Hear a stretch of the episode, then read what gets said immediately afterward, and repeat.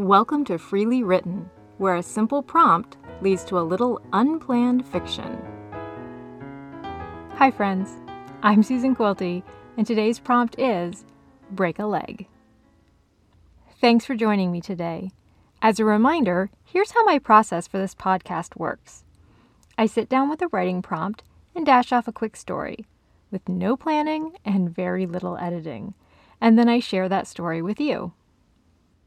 My prompt for today came up after a chat about how great it is to see theaters beginning to reopen after being closed during the pandemic.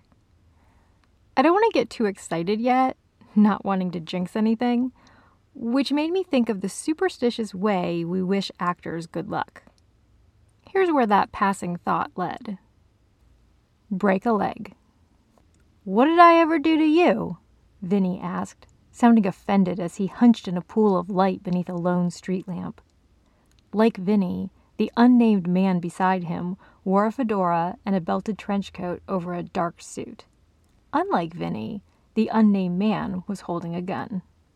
I don't even know you, Vinny continued in his tough guy voice, trying to seem unconcerned about the fact that the gun was pointed his way. The unnamed man didn't speak.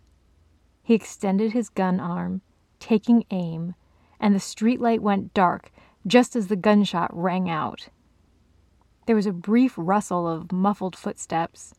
When the lights came back on, a man and woman stood over Vinny's crumpled body. Three uniformed police officers entered the scene, hanging police tape and stooping to check the ground for evidence. Vinny the Fish Habano. The woman shook her head as she surveyed the body. He wasn't going to end up any other way, the man responded, glancing around warily. The question is, who'd he cheese off enough to ice him? About 20 feet away, watching from the wings, Dana and Michelle winced. They'd seen the entire play in rehearsals, of course, but opening night had a different energy. There was an edge, a holding of the breath, as they waited to see how their first audience would respond.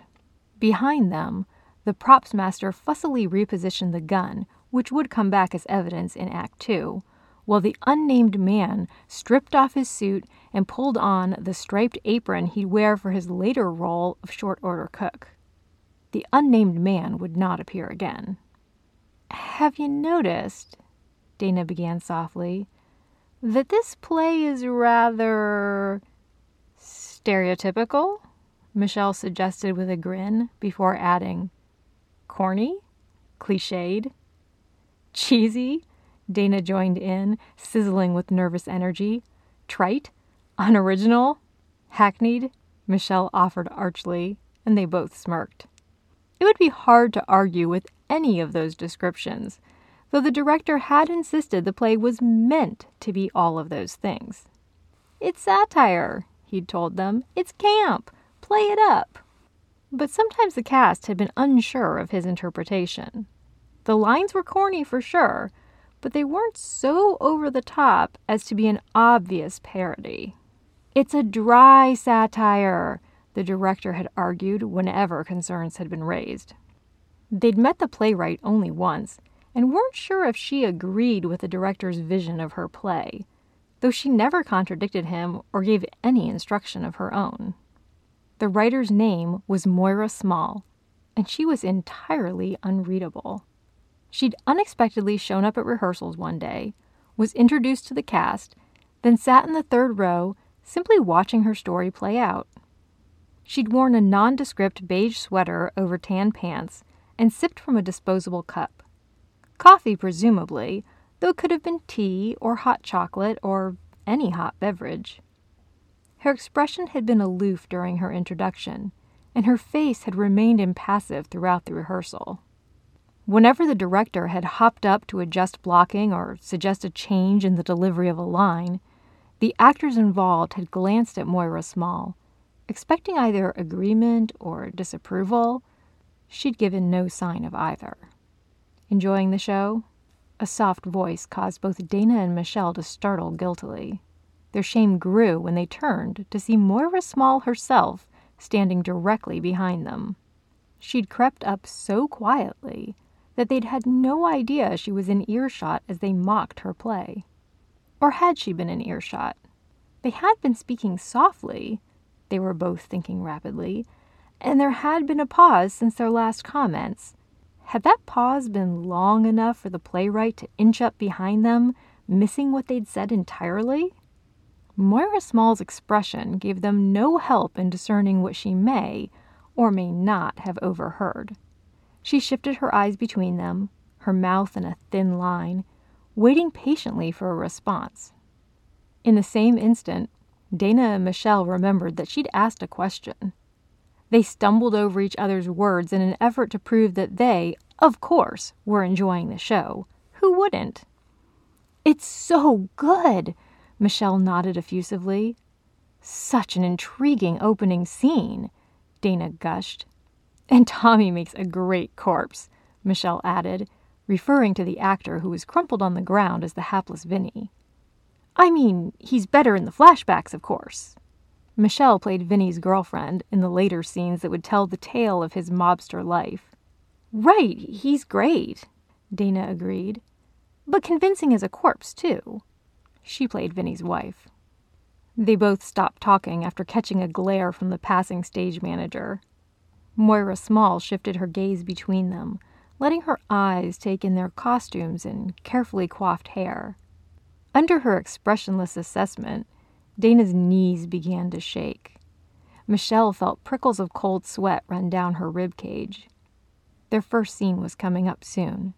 It was a party scene, a cocktail party, where everyone except the audience knew Dana's character was Vinny's wife and Michelle's character was his girlfriend.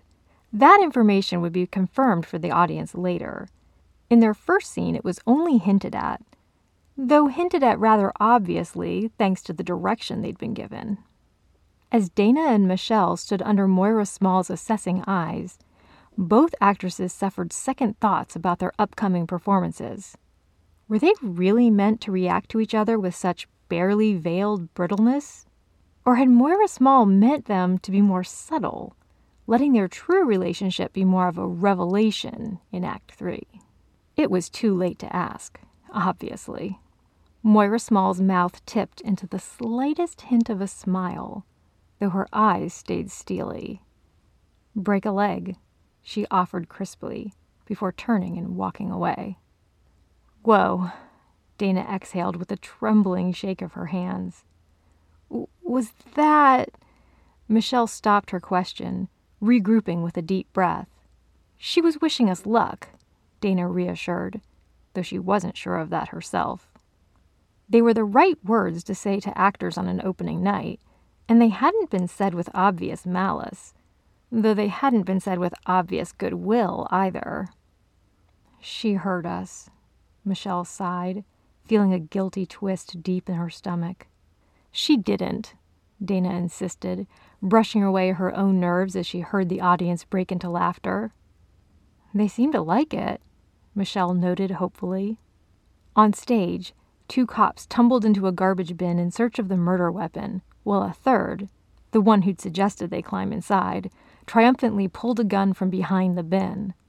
The audience laughed loudly, not yet knowing that this gun was not the murder weapon, but instead was a gun that would lead to an entirely different crime. It is a good play, Dana asserted, as if she'd never thought otherwise. It's funny, Michelle agreed, smoothing her skirt as she listened to another reassuring laugh from the audience. Silly funny, Dana clarified, thinking of their earlier comments, which is a great kind of funny. Hard to write that kind of funny well, Michelle agreed, rushing to add, like it is in this play. Yes, Dana nodded, not daring to turn to see if anyone was listening, but hoping they were. The end. I hope you enjoyed that bit of fiction.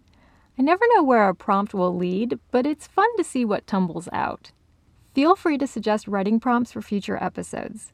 As always, you can learn more about me and my books at my website, susanquilty.com. Follow me on social media or support me through my Patreon page. Until next time, try a little free writing of your own. Let go of any planning and see where your imagination takes you.